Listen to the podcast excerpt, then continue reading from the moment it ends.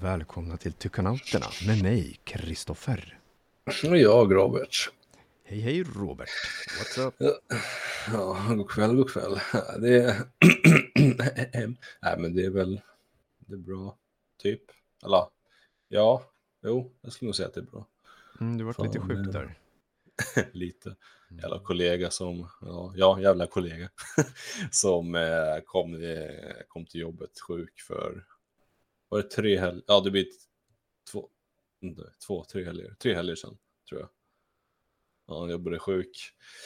Jag vaknade på måndag, måndag morgon, eller jag vaknade mitt på natten på måndagen där och var helt död typ. Så det var kul, liksom feber och ja, men det, var, det var ju corona. Då, så att, Mhm. Mm, ja, jag tog inget test, men hon hade gjort det. Hon hade fått goda, go, heter godkänt, hon hade fått eh, positivt och hennes syster hade också fått positivt. Så man bara, okej, då hade jag förmodligen det också. Men det, den här hostan är ju så här vanlig. det har jag alltid haft, liksom efter jag blir så här. Men efter jag brukar bli förkyld så brukar jag alltid få den här hostan. Och nu, är andra veckan jag håller på och hostar. Men ja, det var det som hänt nu senaste, typ, jag vet inte. Själv då, hur går det med bajsmaskinen? Jo, det går jättebra. Det, han blir snabbare och snabbare på att krypa. Så det är väldigt mycket ajaj man går runt och säger hela dagarna. Ja, men just det, fan, eh, var jag träffade er eh, när vi ut, innan vi gjorde utredningen. Ja. Mm. Eh, alltså, han, han har en speciell, han har väldigt speciell eh, gång, eh, krypstil kan man säga. Ja, väldigt speciell. och nu är gör han, han sin- nu är han jättesnabb. Ja. Eh, Nu gäller det alltså man vänder som en sekund så har han redan hunnit Jäklar. en lång bit. Han kunde, han var ju bra på att twerka också såg jag. Ja. alltså fy fan. Oh, shit, det lite roligt. Jag tänkte Ja, fråga ja. dig lite om, um, vi var ju på den där utredningen, vi var på två stycken gravfält. Ja. som ni kan se på YouTube. Var det någonting som följde med dig hem? Oj. Mm. Nej, jag kände ingenting efter att det var något speciellt så. Jag skulle inte påstå. Då höll de väl sig, fast, fast jag bjöd in dem och sånt där så Mhm. höll de med sig kvar på plats. Ja, det är den, eh, vi skulle lätt tillbaka dit. För det var prova igen och så. fruktansvärt konstigt. Ja, det var ju, det var ju med fotstegen tycker jag var, alltså det var verkligen, man hör ju kameran, man hörde ju, det står upp att man hör ju fotsteg Mm. liksom. Och verkligen, nästa gång jag ska tänka på det, då ska jag fan springa efter när jag hör, skitsamma om det är så här, det där var ju liksom, det kunde vara som gick bakom oss, men då skulle man ju sett det. Nästa gång jag ska lätt springa efter. Lite bara, jag ska direkt verkligen, så att det är, om det är någon eller inte. Ja, men då får du akta dig som inte lurar dig. Ja, Springer men- ner för ner grop. inte så, nej, men inte, ja, inte så, man ska ha lite koll, men man får, man får bara springa och komma och ha, är det någon eller inte, då vet man, ja, men man hör fotsteg, fotstegen vara så nära, då borde man ha ju sett någon bakom en. Mhm. Så att det var ju, och vi båda reagerade verkligen bara, ja, det är fotsteg bakom mig. Ja. Ja, därför blir det bra så när vi har mer, mer, mer, mer utrustning Mm. som kan övervaka, alltså. Ja. Men någon som Men har det- får en kamera kanske i, i ryggen som kan filma. ja, exakt. Eller så har vi en sån här GoPro i ryggen. Ja, det kan man ju ha också. Det är Ja, ganska smart så, men bak och fram. Då måste man nästan ha en lampa, en ficklampa Ja, som är typ riggad Mm. axeln och sen så en, som lyser den upp bakom.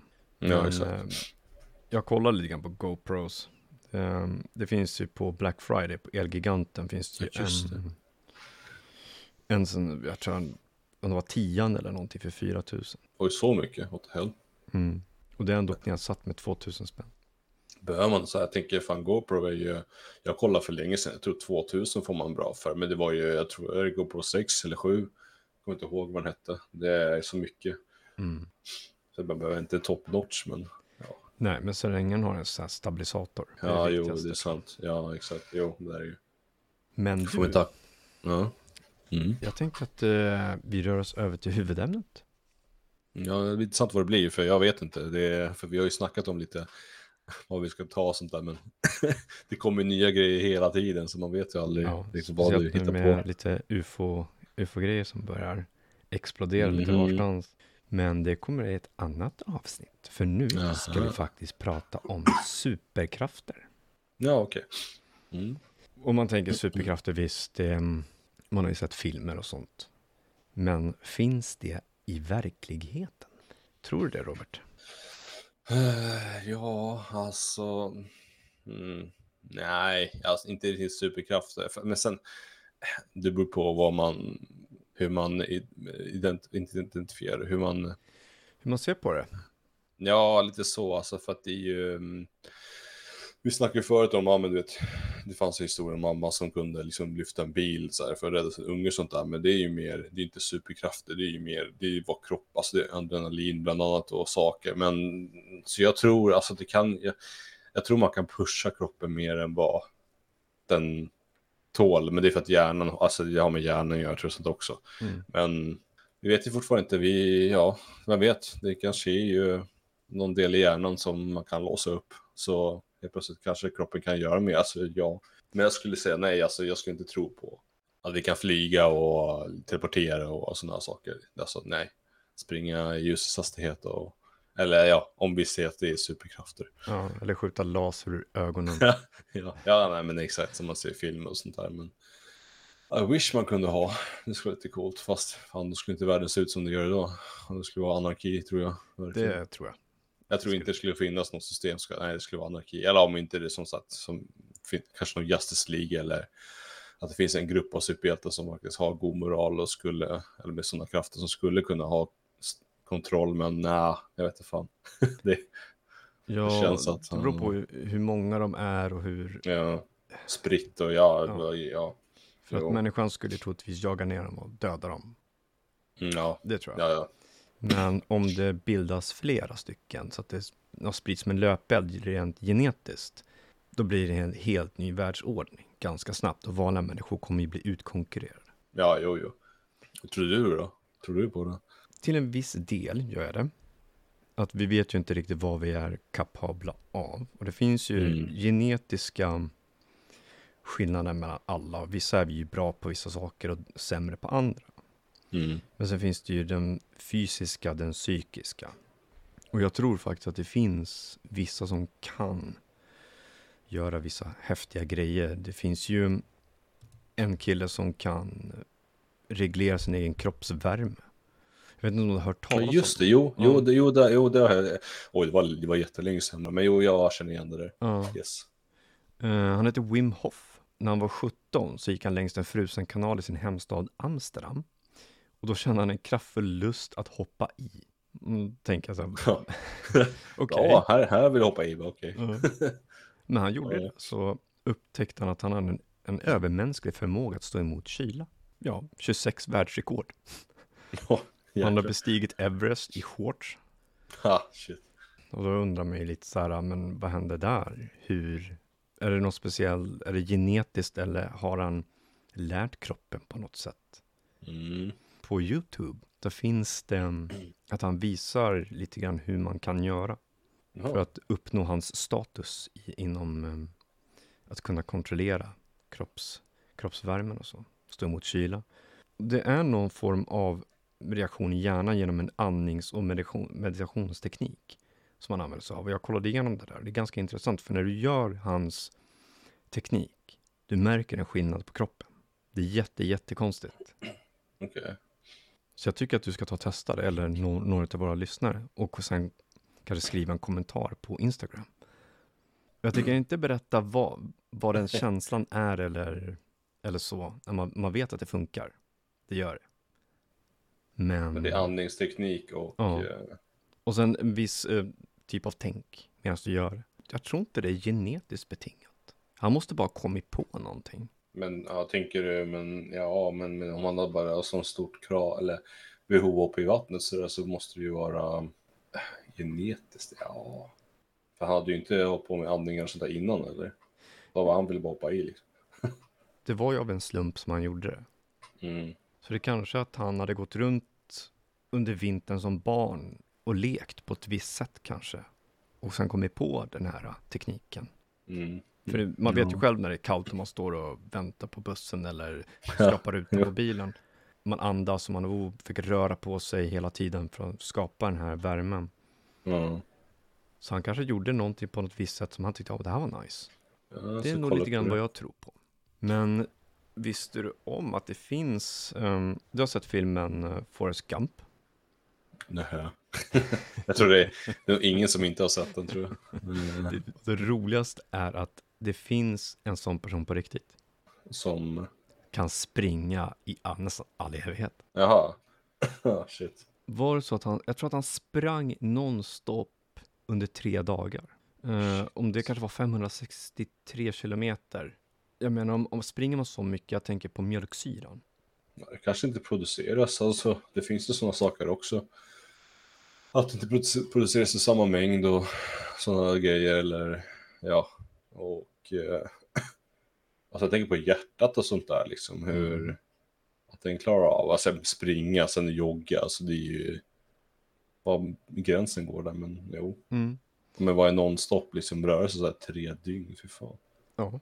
Eh, ja det, det var någonting som, det enda som stoppade honom egentligen, det var sömnen. För han, ja, han saknar laktattröskel och det är ju det som man, kroppen bryter ner glukos för energi och producerar laktat som en biprodukt. Laktattröskeln kan kroppen inte längre omvandla laktat tillräckligt snabbt, vilket leder till syreuppbyggnad i musklerna. Och då känner mm. man den här smärtan och man, man kan liksom inte röra sig längre. Man, kroppen måste stanna. För att den, den får inte springa sönder sig själv. Ja, nej. Men varför springer han inte sönder sig själv? Han saknar ju den här tröskeln. Men varför kan han fortsätta? Varför är det ingenting som går sönder? Ja, nej, för det är väl när man får mjölksyra då. Jag har bara hört, jag vet inte, men vad jag har hört så är det ju att eh, muskeln bryter, bryter ner sig själv. Alltså att det är därför man får mjölksyra. Eller att det är liksom den känslan att muskeln får bryta ner sig själv. Mm. Jag vet inte, jag har ingen aning om det stämmer eller sånt där, men det var, det var det jag fick höra för jävla länge sedan. Ja. Därför. jo, och det, det, är intressant, för jag tror att han har övat på det här, men han har till och med ibland upplevt sömnlöpning. Där han alltså, kan springa, typ som han, han nickar till, så kan han fortsätta att springa bara. Så han typ mikrosover. han springer. det är effektivt. Fan. Ja, det är inte illa, det är inte. Och det finns en som jag tycker är lite... Um, jag skulle inte vilja ha den här superkraften. det är en eh, kvinna som heter Marilu Henner. Ja, sömn, hon, hon kan inte sova eller? Nej, eh, det här är... Um, det är ett sällsynt tillstånd som gör att hon kan gå tillbaka till varje ögonblick av sitt liv. Jaha, oj. Jag tror typ att... fotografiskt minne, typ. Alltså... På steroider. ja.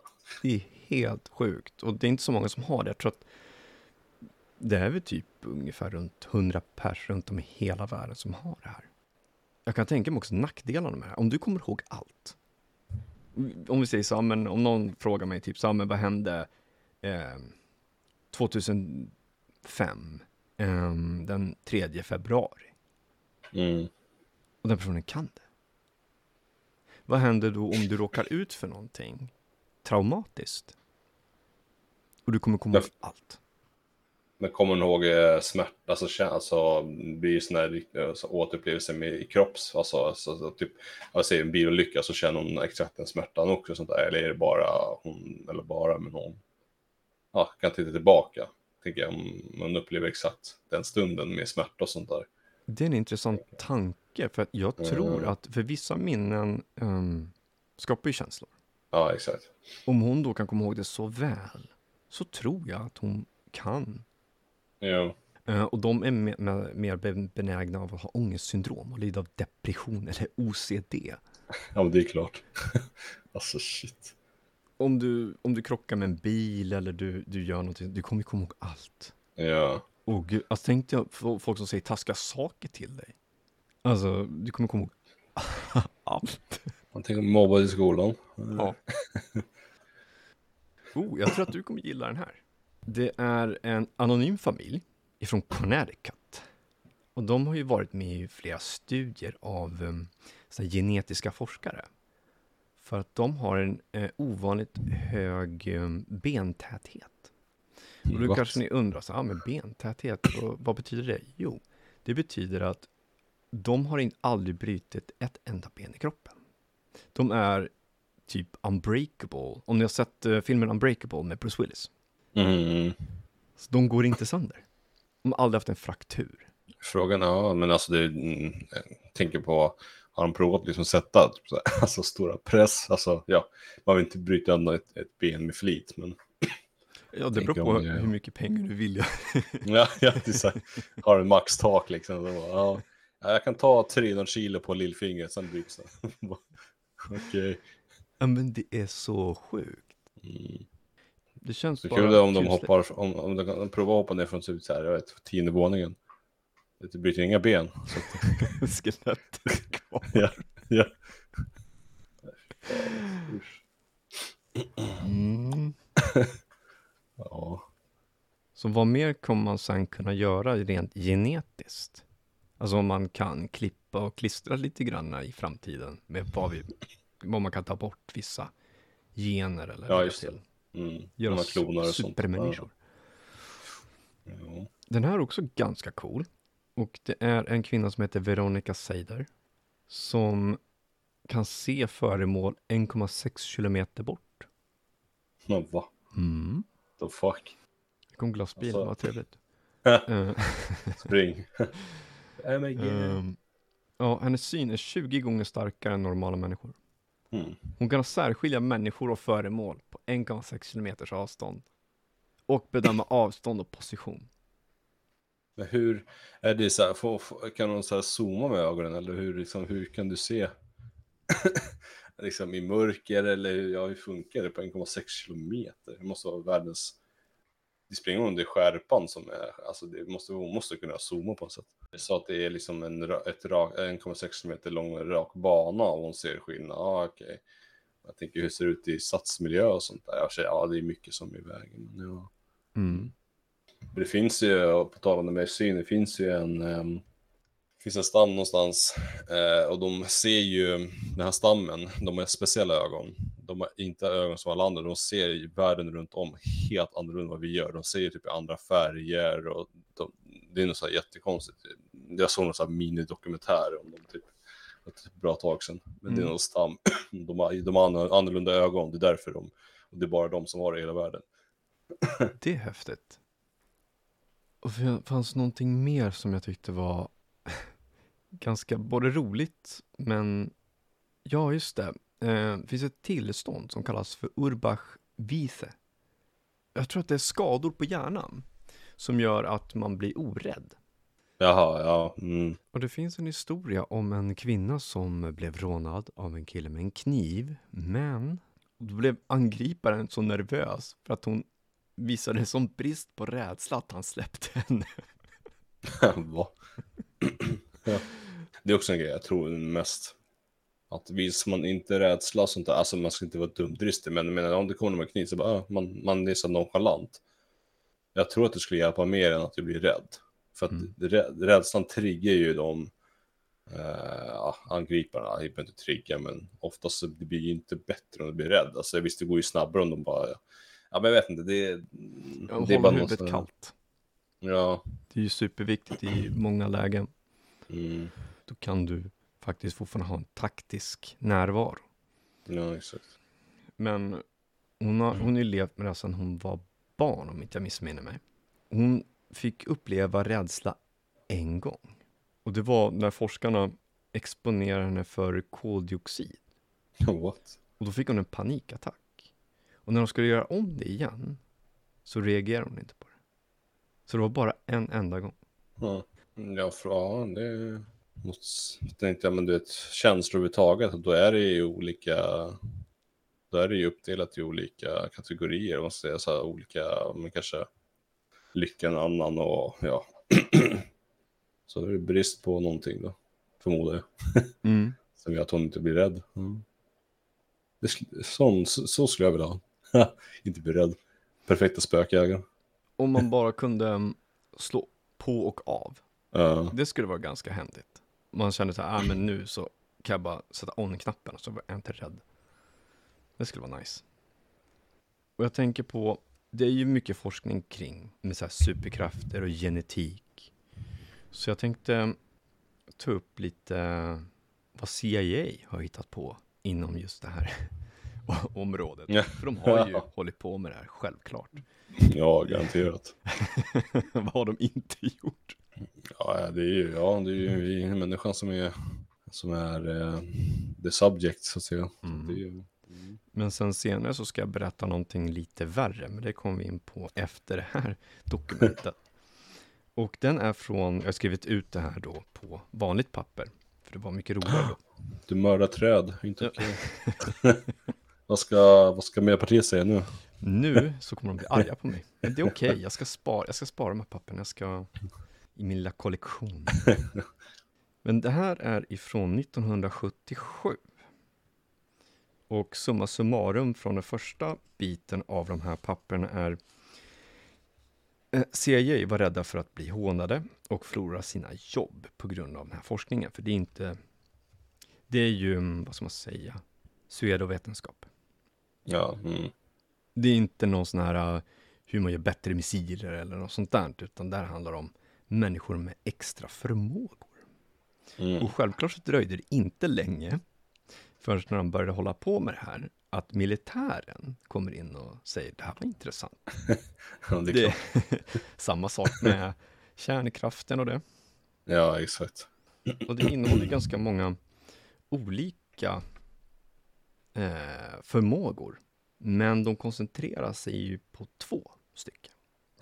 Kan du gissa vilka, vilka de Ja, två är? telepati och ehm, de kan se en annans ögon. Ehm, herregud, jag kan inte ens säga, jag kommer inte ha på tungan, men det är en av de där tror jag i alla fall, att de, de kan liksom, de kan, de kan tänka på ett namn och det är, om det är en rysk spion så kan de ko- kolla hans ögon och se vad han ser, typ och sådana saker. Det, är, det, det heter någonting, men eh, ja, det tror jag är en och mm, Du har nästan rätt. Remote viewing. Ja, ja exakt, och det jag menar. Det var, Ja. det, det var det jag hade i huvudet, remote viewing, att de kunde se någon annans ja, saker. Liksom, du, ja, jo, men det andra vet jag dock inte. Och den fungerade som så eh, vidare i det här dokumentet Mm. att du, går- du går ur din kropp. Mm. Och sen kan du ju flyga lite vart du vill. Och du, Ja, jag tror att du kan transporteras genom tank, alltså hastigheten av, hastigheten av tanken. För de använder det där, ja, du kommer säkert berätta, men de använder det där med att försöka hitta försvunna människor också, sånt där vet jag. Mm. Remote viewing. Eh, Jag tror att om det inte är FBI eller några som eh, använder någon liknande grej, Mm. faktiskt. Eh, som faktiskt visade sig vara ganska intressanta resultat. Och den andra är psychokinetics.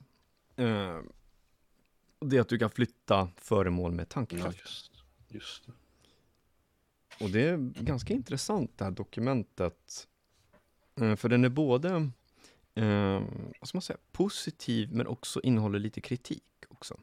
Och det var ju två fysicister, eh, Dr. Russell Targ och Dr. Harold E. Puthoff, som egentligen startade hela den här eh, intresset för det parapsykologiska. Och den första, eh, Targ, han har alltid varit intresserad av, ja, inte så här ordinär eh, forskning utan det som är utanför boxen. Mm. Och hans eh, vän, han var inne väldigt mycket på, om det var kvantfysik. Och helst mycket så här nytt och han ville utforska vad mer kan man göra med det här. Världen bakom världen, mikrovärld. Och det var våren 1972 som eh, Tarj gick och träffade CIA. Och pratade och pitchade lite idéer kring att jag tror att det finns sånt här. För att eh, Tarj har nämligen, ha, nämligen haft kontakt med folk som har tittat på lite dokument från Sovjet. Där de ha, faktiskt hade forskat om just de här sakerna. Och det fanns till och med filmer på när, eh, om det var en person som flyttade på objekt med bara tankekraften. Och det är ju Mm. lite så här kalla kriget-vibbar, att då känner ju CIA lite så här, jo men det här vill vi också ha. För har Ja, de exakt. det, då har ju de ett övertag. Mm. Så det var lite så han fick in foten, tror jag. Lite, lite manipulation, tror jag. För att han ska få in pengar till sin forskning. För att det, forskningsprojekt eh, är ingenting som egentligen inte länder betalar i sig, utan vissa forskare måste ju betala ur, nästan ur egen ficka. De måste ha finansiärer. Ja, exakt. Och de hittade faktiskt en person som eh, visade sig ha såna här förmågor i, i USA. Men det är inte så där som ni tror att han faktiskt kan flytta en, en mugg med tankekraften, utan det var faktiskt rejäl forskning på det här. Då hade de ju tagit fram en extra skyddad magnometer. Eller magnetometer tror jag den heter. Och då är det som så att den, den känner av elektromagnetiska fält på ett sätt. Och så hade de låst in den. Och det, det gick inte att påverka den på något sätt. Men då hade de sagt till den här personen att om du fokuserar all din energi som du säger att du har och försöker påverka den här, det här instrumentet. Och han lyckades. Och det ska inte gå. Det finns inte en chans att det ska gå. Mhm. För att Mm. om inte någonting annat kan påverka utifrån rent fysiskt med andra saker som kan trigga den, men varför kunde då han göra det? Det är en intressant tanke. Och um, de här variationerna av testerna, um, de testade innan, ingenting hände. Och efter den här personen hade gjort det här så testade de det efteråt också med instrument och annat folk och lyckades inte replikera. Mm. Så då hade den personen troligtvis någon extra förmåga.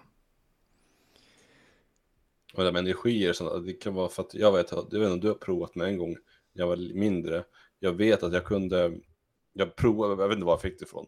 Jag bara, nu ska jag prova att ha en boll i min hand. Och man, jag, fokuserade, man jag kunde fokusera så mycket så jag kände att jag hade en boll i en hand, alltså i min hand, alltså en riktig, typ en boll. Bara man, kände, alltså man hade känslan att man höll i ett runt objekt i handen.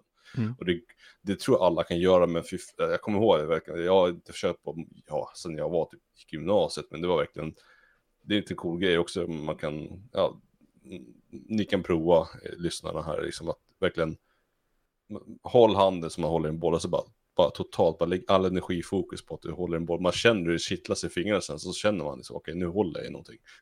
det är skitläskigt, men det är, Det där måste jag lycka- testa. Det där är faktiskt jätteroligt. Nej men det är, det är verkligen, det, det kommer se dumt ut också när du håller på bara, Men det, det är verkligen, jag lyckades två gånger i alla fall, och få en sån där känsla minns jag. För det, det när det börjar kittlas, då är det så okej, sen känner man, okej nu, håll, nu håller jag en boll. ja, det är, Du, Ja, vet, ja. du vet om att jag kommer att testa det efter att vi har pratat klart. yes. Kom, kom en Pauline och bara, vad fan gör du?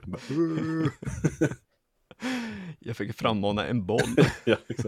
Konstiga ljud och allting, bara, han är knäpp. Jag kan boka tid åt dig hos läkaren. ja, ja, exakt. Och sen vidare i det här så kom de in på ESP, eh, Extra Sensory Perception. Och det är där man, du går ur kroppen och du kan snabbt ta dig till en annan plats och titta vad det är för någonting. Mm. Och det kom lite senare. Och då hade de ju lite folk som, de sa så här, "Ja, finns det några folk som kan det? Ja, absolut. Så tar de in de som säger att de kan det. Och gjorde olika tester. Och tänkte att ja, men vi måste ju kunna replikera det här. När de säger att ja, men jag är på den här platsen och jag kan det här och jag ser det Mm. här. Men det var ganska olika resultat. Vissa av de här var väldigt duktiga och andra var ju mindre duktiga. Och Ja, men det var gånger... ju, hade du någon sån här, precis- jag jag minns det också när provade det, det var, vissa hade här, det var väl någon som hade kanske 74% träffsäkerhet och vissa hade så här, ja, mycket mer under det och sånt där. Men det var så de liksom lyckades sålla ut folk, att det var ju Ja. Träffsäkerheten och det var någon som hade, jag vet, jättehög liksom, men det är, ja, ja, Mm, mm, han-. Han, han är intressant. Det måste jag säga. För innan så trodde inte jag supermycket på det här. eh, Förrän jag Ja. läste det här dokumentet. Men allmänt så gjorde, gjorde de ju bra ifrån sig, det är inte det. Men det fann, Mm. de märkte att det fanns en skillnad i, i kvaliteten. Och det är ju lite det de är ute efter. De ville just hitta de bästa av de bästa. ja. Och sen hittade de en annan intressant grej och det var att de testade ju, började testa lite olika förmågor. Och tänkte att, ja men eh, frågan, är du bra på det här? Och sådana saker, så tar de in folk. Och så märkte de att det var väldigt individuellt. Att den ena kunde öka temperaturen på en, eh, laboratorieform av en eh, termostat.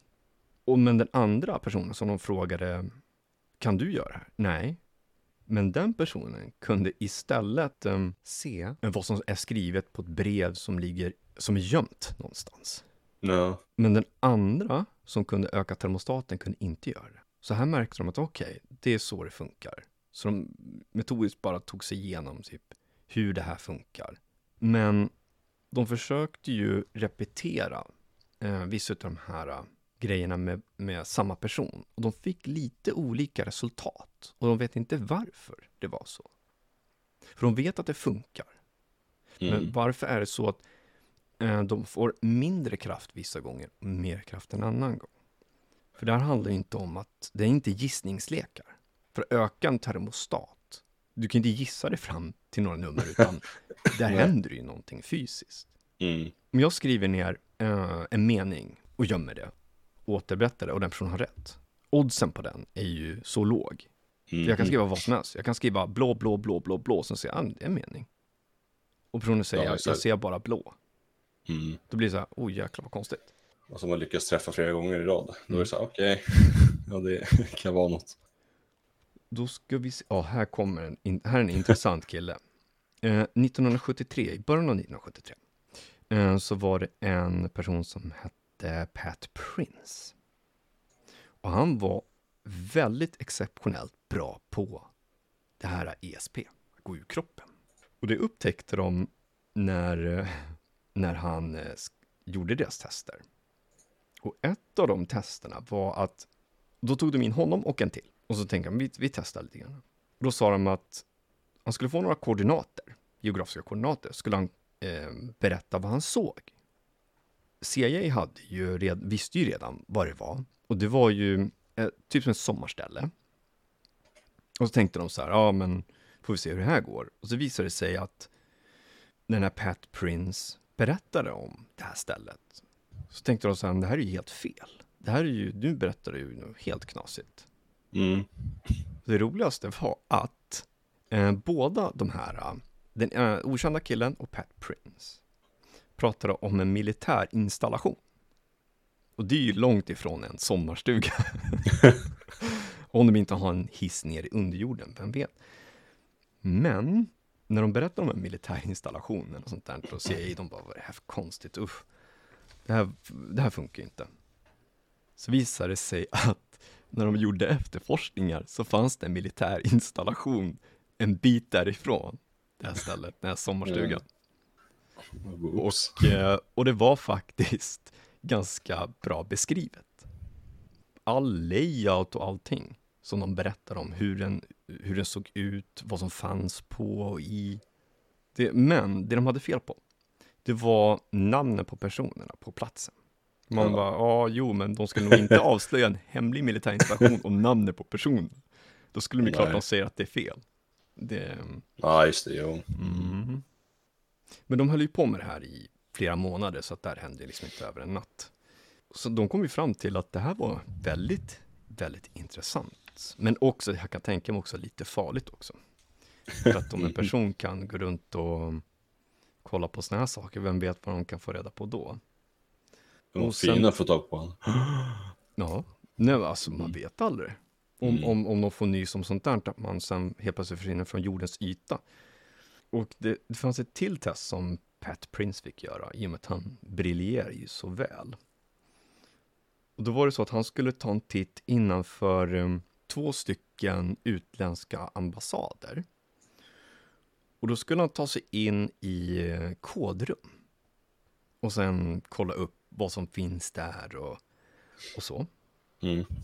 Och han lyckades liksom beskriva kodrummen, vad som fanns i och lite, jag kan tänka mig lite känsliga dokumentationer. Men också så hade han ju lite fel. Han kunde ha fel på var saker och ting låg exakt. Men han kunde dock beskriva interiörfärger, trappor och sånt. Men jag tror att han tappar nog bollen lite grann på, jag kan tänka mig mindre objekt som är lätt att flytta på. Om du förstår vad jag menar. Om en byggnad står ju, den är ju byggd. Den Ja. finns där. Men ett cigarettpaket eller en bunt med papper. Det kan vara lite svårare tror jag, för de kan flyttas lite mer än vad ett hus kan. Ja, det kan vara liksom, jo, att det bländas in mer i the vision typ. Mm. Lite, lite var som drömmar kan jag tänka mig, att man Ja, just det. Ja, gärna bygger ihop ganska mycket själv. Att det kanske är det som stör den här mänskliga delen av hans hjärna. ja. Att det blir som en så här invasion av logiskt tänkande och allt möjligt som kanske stör väldigt mycket. Ska vi se vidare här. Ja, den här, det här, här börjar det bli lite mörkt. Så att ni vet det. Ska här, här bara, vill jag verkligen veta vad, vad Robert tycker om det här. Och de, de tänker att vi måste ta det här vidare. Lite större projekt. Och då eh, bad de att eh, men vi ska, du ska fixa lite information till oss om eh, lite ställen i, i Libyen. Och då får du bara geologiska koordinater så får du ta en titt där och se vad du hittar. Och han berättade om, eh, om eh, ja, en sorts träningsläge för, för man, om de ska testa missiler och hur de funkar och utbildning och sånt. Och, och så ringde de då till, till Libyen och frågade, så, ja men stämmer det här där? De vart jätteimponerade. De bara, jo det stämmer, absolut. och då tänker de att, ja men om, om, de var så, om man var så duktig, nu ska vi göra ännu mer. Och då fick han ytterligare koordinater av CIA, antagligen också av Libyen. Ehm, och då var, det, då var Price tvungen att titta på, ja, vad finns det här på de här olika ställena? Och vad är det för sorts folk? Och då hade han hittat en gerillaträningsläger och han kunde rita kartor vart de låg och hur det såg ut. Och så höll han på med det här och de allihopa varit jätte, jätte um, taggade och tänkte att här har vi verkligen någon. Och det tragiska var att, vet inte vad som riktigt hände. Det är därför jag tänker fråga dig. Att han höll på med alla de här, vad man kallar för covert operations, antar jag. Mm. Några dagar senare efter han hade fått de här koordinaterna och berättat allt det här om de hemliga sakerna, så dog han. Jaha. Eh, så att, Bara och, sådär, och va? eh, Mm. hela, hela, och hela, hela CIA-operationen, allting de höll på med, slutade. Så nu är min fråga, vad hände där? De, ehm, de hittade något som inte skulle ha gjort. Japp. Alltså bara, ah, nu måste vi mm, eh, tysta ner allting. Och, Japp. Sluta med det här. Liksom. Tänk dig om du, om du får tillgång till, vi säger CIA gör precis sådär som de har gjort här med dig. Och du ser saker och sen tänker att oj, eh, det här var inte bra att jag såg det här. Men du tänker att ja, men det här är mitt land, Amerika. Jag ska hjälpa dem, det är ju klart. Jag är ju patriot. Mm. Och du säger det här till dem och de tänker så här, oj, det här, det är inte bra att han vet det här. För det är inte säkert att han är tyst om det här heller, även om han har skrivit på papper och sådana saker. Så jag vet inte om det uppstod kanske någon konflikt kanske. Att ehm, vissa av de här platserna kanske hade fiender som de ville ha död på. Och han upptäckte att han har ju blivit egentligen utbildad till att bli ett vapen. Ja. Kanske inte tyckte om det så himla mycket. Och sen, ja, dog av en hjärtattack. Självklart. Ja. Lite så här lägligt några dagar efter sådär. Inte ett år efter eller två eller. Och när de säger hjärtattack då är det så också, ja okej, men vem var det som, vem var, obdu, obdu, vem var det som var, ja men, obduktion, vem var det som styrde den? Jo, någon som är köpt ur staten och sånt där, så det är alltid sånt där som brukar vara, det är så lätt att tysta ner dem där och bara så det här är vad du ska säga, okej. Speciellt hittar under, under den här tiden. Ja, exakt. Det var verkligen, det, det är ingen konspiration heller, det finns så mycket runt om där i världen nu. Så här, men någon dör mystiskt och sen så helt plötsligt bara, vänta nu, varför har polisen sin egen obduk... Ja, fan, jag kommer inte ihåg vad det heter, men som kollar kroppen och sånt där. Bårhus liksom. Och så bara, men ni, ni ska vara testa för det här. Liksom bara, men varför har polisen sin egen? Mm. När det finns, när det är stad, när staden har sin, eh, så, sin lokala. Men nej, men. Så allt det där liksom, det det är helt otroligt. Bara, nej men jag hittar ingenting, bara okej. så bara, men vi vill ha en second, eh, second opinion, bara nej. Bara, varför då? Nej, bara okej. Mm. liksom så här, det, ja ja, mycket sånt där. Och till alla er som lyssnar så, det där fortsätter ju även än idag med just att nedtysta. De har blivit riktigt skickliga på det.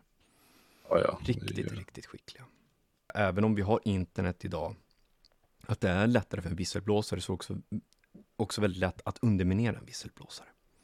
Ja, ja, det är bara att kasta skit hela tiden. Mm. Bara, det är bara ljug om allt möjligt och kasta, kasta, kasta, kasta. Så till slut så det är det många som tror på det. Så ja, det, är ju, det blir så. Då, då tystas det ner. Eller så skickar pekar, pekar de med fingret till ett annat ställe. Bara kolla här istället. Bara, Mm. okej. Och ett år senare så händer en bilolycka och sådana saker och så försvinner Ja, från jordskorpan. Ja, Så att Så, det är lite jämförelse med, det jag menar, poängen med det är att det de kunde tysta ner 1977, eller tidigare också, ehm, ganska lätt är att du hinner inte ut i medien och sen så försvinner du. Du kan inte berätta Ja. någonting. Men samma sak gäller även idag. Även om du har internet, även om du har, har allt det här. Hur snabbt du än kan röra dig till så har de fortfarande en plan att kunna tysta ner dig. De kan göra det på väldigt många olika sätt. Det finns ju botnätverk som är så att kan trakassera och allt, alltså allt oändligt mycket. Men det, det är en diskussion för en helt annan podd om vi nu ska djup, djupgrotta ner oss i det. mm, Så att ingenting är ju i, i sig säkert. Jag tänker på Assange, jag säger- jag tänker på Ja, just det. Snowden. det. är två ja, stycken Snowden levande exempel. speciellt. Ja. Så Mm. det ehm, Det var ju allt om det här, just den här seriedokumentet. Jag kan säga så här att det finns så mycket. mhm. Ehm, jag hittade tre dokument med typ 120 sidor. Om typ Sovjet och vad de gjorde. Jag har bara lite grann om vad Sovjet gjorde och som jag saxat ur lite grann. Tror du att eh, Sovjet hade några sådana här eh, konstiga, vad ska man säga, forskningar Mm. av samma kaliber som CIA? Mm. Jag tror att deras var värre. Mm. Om jag, om jag ska vara helt ärlig, om, om jag tänker ur, ur sovjetiska ögon. Ja, de var lite mer, eh, mindre människorättigheter och sånt där Ja, tror jag. jag, jag tror det faktiskt. Jag, jag, jag, sättet de utbildar vissa av deras agenter, till exempel, ju Och kolla om utbildar militären, liksom. Mm. det är ju bara det. re, rent av sjuka grejer. Men jag har inte hittat deras metoder. Men jag hittade lite grann av ett dokument som är från 80-talet. Och det är två stycken sovjetiska forskare som utförde något ESP-experiment. Eh, Den ena heter Konstantin Buteyko, som själv beskrev sin ESP-forskning som att han snart har gjort den perfekt. Mm. Vilket innebär ju att han, om, om man nu inte ljuger, att han har kommit på ett sätt att kunna ehm, ha raffinerat det här på ett sätt. Och han Mm. har använt sig av en volontär som satt i- mitten av ett rum. Och på motsatta sidorna om den här människan så fanns det två konkava speglar. Och konkava speglar är, vad ska man säga, är det bubbelspeglar? Alltså de buktar ut. Så att det blir, eller buktar in eller ut. Där, man, där en person eh, kan antingen se större ut eller upp och ner. Väldigt speciella speglar. I det dokumentet så stod det att eh, den här forskaren trodde att speglarna fokuserade psykisk energi. och det är Okej. någonting som faktiskt är återkommande. Eh, även i, jag kommer komma in på det sen, i kinesisk forskning. Den du. Mm. Att det har någonting med fokuserad psykisk energi. Och att vi har ett kraftfält runt oss, till exempel. Det finns ju. Vi, vi har ju någon form av fält. Och kunna koncentrera och förstärka det fältet, det är kanske någonstans där de forskar då. Och sen hade de någon forskning om att eh, koncentrera sig på att överföra psykisk energi till, till patienter. Eh, som på ett sätt att, eh, ett, på ett empatiskt plan uppleva patientens obehag. Och varför man nu vill göra det vet jag inte, helt ärligt. Men jag mår dåligt nu bara. Mm. Vad väntar du, jag ska känna, nu ska jag känna, så bara, du har riktigt ont i benet, så själv får man jätteont i benet, så kan man inte gå på två dagar. Åh nej, permanent liksom. Ja, fan. Mm. De, kallar, de kallar det för, det är ganska intressant, en överföring av bioenergi. Mm. Så de, på, den forskningen är typ som att om, om man kan, om de kan komma in i en patient och förstå vad problemet är och sen vidare föra över någon energi eller ta ur det här problemet eller in med något läkningsprocess då för att kanske kontrollera smärtor eller sjukdomar, kanske psykiska sjukdomar och sånt då. Men kul om du skulle få någon empatisk connection med någon mental patient så blir du själv en mental patient. Alltså man, Ja, vet, man vet ju inte om det blir någon konstig grej över det där.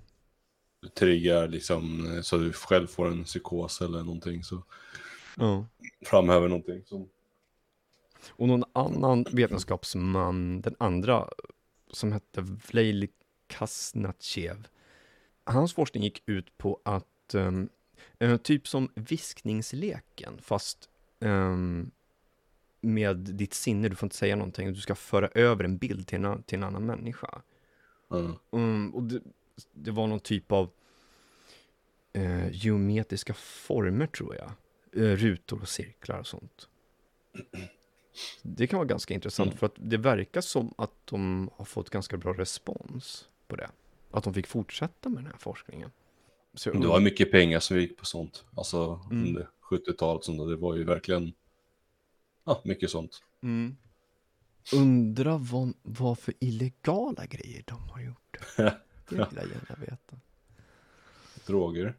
Mm. Alltså de knarkar fast de är droger. Alltså um, ja, med olika vad heter det, enhance-droger och Jo, de har ju försökt med psykedeliska alltså, droger för att se, in, inte bara för att kontrollera tankar, men för att se om, om det blir några ändringar i kraftfälten runt kroppen eller och sådana saker. Mm. Men sen finns det ju en, jag vet inte riktigt, jag vet inte om jag, jag vet inte om jag tror riktigt på den här, men den, den är från CIA. Det är Mm. den. Den här äh, som de har fått tag på, en forskning om en person äh, som hette, vad hette han? Sang Baosheng. Jo, jag tror att det var så han hette. Och det var på 80-talet också. Eh, och den här kinesen kunde då flytta föremål in och ut ur förseglade behållare. Ja? Med bara tankekraften. Och det var inte bara att han kunde flytta dem, att han kunde ta loss, vi säger, ett lock ur en förseglad behållare, utan han kunde flytta alltså föremålet ut ur utan att öppna någonting. Alltså på något sätt teleportera Jaha. ut den ur. Det är ju CIA som har eh, koll på det här. Mm. Han kunde göra jättemycket saker. Och und- jag undrar lite grann så här, är det på riktigt eller inte? Mm. För jag tänker, är det för att få in forskningspengar till ett Ehm. annat projekt och sen så kanske de spicar upp eh, sina, sin forskning eller... För det verkar jättekonstigt, för att om det visar sig att det här är sant, då borde vi se mer av det här i samhället i allmänhet. Eller de kanske inte vågar använda sina förmågor just för att de kommer försvinna. Ja, ja, alltså jag tror att det är mer, alltså det är lite uppspicat att de får få sponsorer och sånt där. Alltså det är ju, det är klart, de överdriver lite. La till någon siffra här och där som bara, men hej, kom jag, det går framåt. Jag tror det. Jo. jag tänker så här, men det måste ju finnas mycket mera papper som man kan få tag på. Men allting är, är ju som, som med det här äh, pappret jag kunde skriva ut från CIA. Det är att det står eh, på vissa sidor att eh, det är hemlighetsstämplat. Och sen, sen så är det hemlighetsstämplat och du kan aldrig få ut de papperna. Då undrar jag, vad finns det på de papperna? Mhm. Helt ärligt. Visst, det kan vara namn, man kan ju stryka namnen. Ja, exakt. Så någon, någonting är ju på gång där. Det är någonting som de, tror jag, att de råkade komma över. Väldigt, väldigt känslig information. För det stod någonstans att ehm, de här som gjorde ESP, som flög utanför kroppen och sånt där, fick väldigt känslig information. Som de inte kan gå in på vad det är. Ja. Och jag gissar säkert på att det är säkert kärnvapen. Väldigt, väldigt intressant för Amerika att vara tyst om. Kanske såg eh, Lizard People. Mm. att det är de som styr den topp 1 procenten. Ja. Men jaha, mm, okej. Ja, med det sagt så har ju tiden lidit mot sitt slut. Så Mm. tack till alla som har lyssnat och så. Och vill ni kontakta oss, Mm. gör det gärna via Instagram eller vår e-post som är tyckonauterna@gmail.com. Ja, alltså, har ni historier och sånt där, är det bara att skicka in. Det är, oavsett hur, hur fjantigt ni tycker eller tro, ja, tror att det är så spelar det ingen roll. Alltså, då tänker jag, då tänker jag på spökhistorier och ja, allt sånt där. Alltihopa. Ja, minsta lilla. Ja. Mm. ja, men då får ni ha det så bra så länge så hörs vi av någon annan gång. Hej då. Hej då.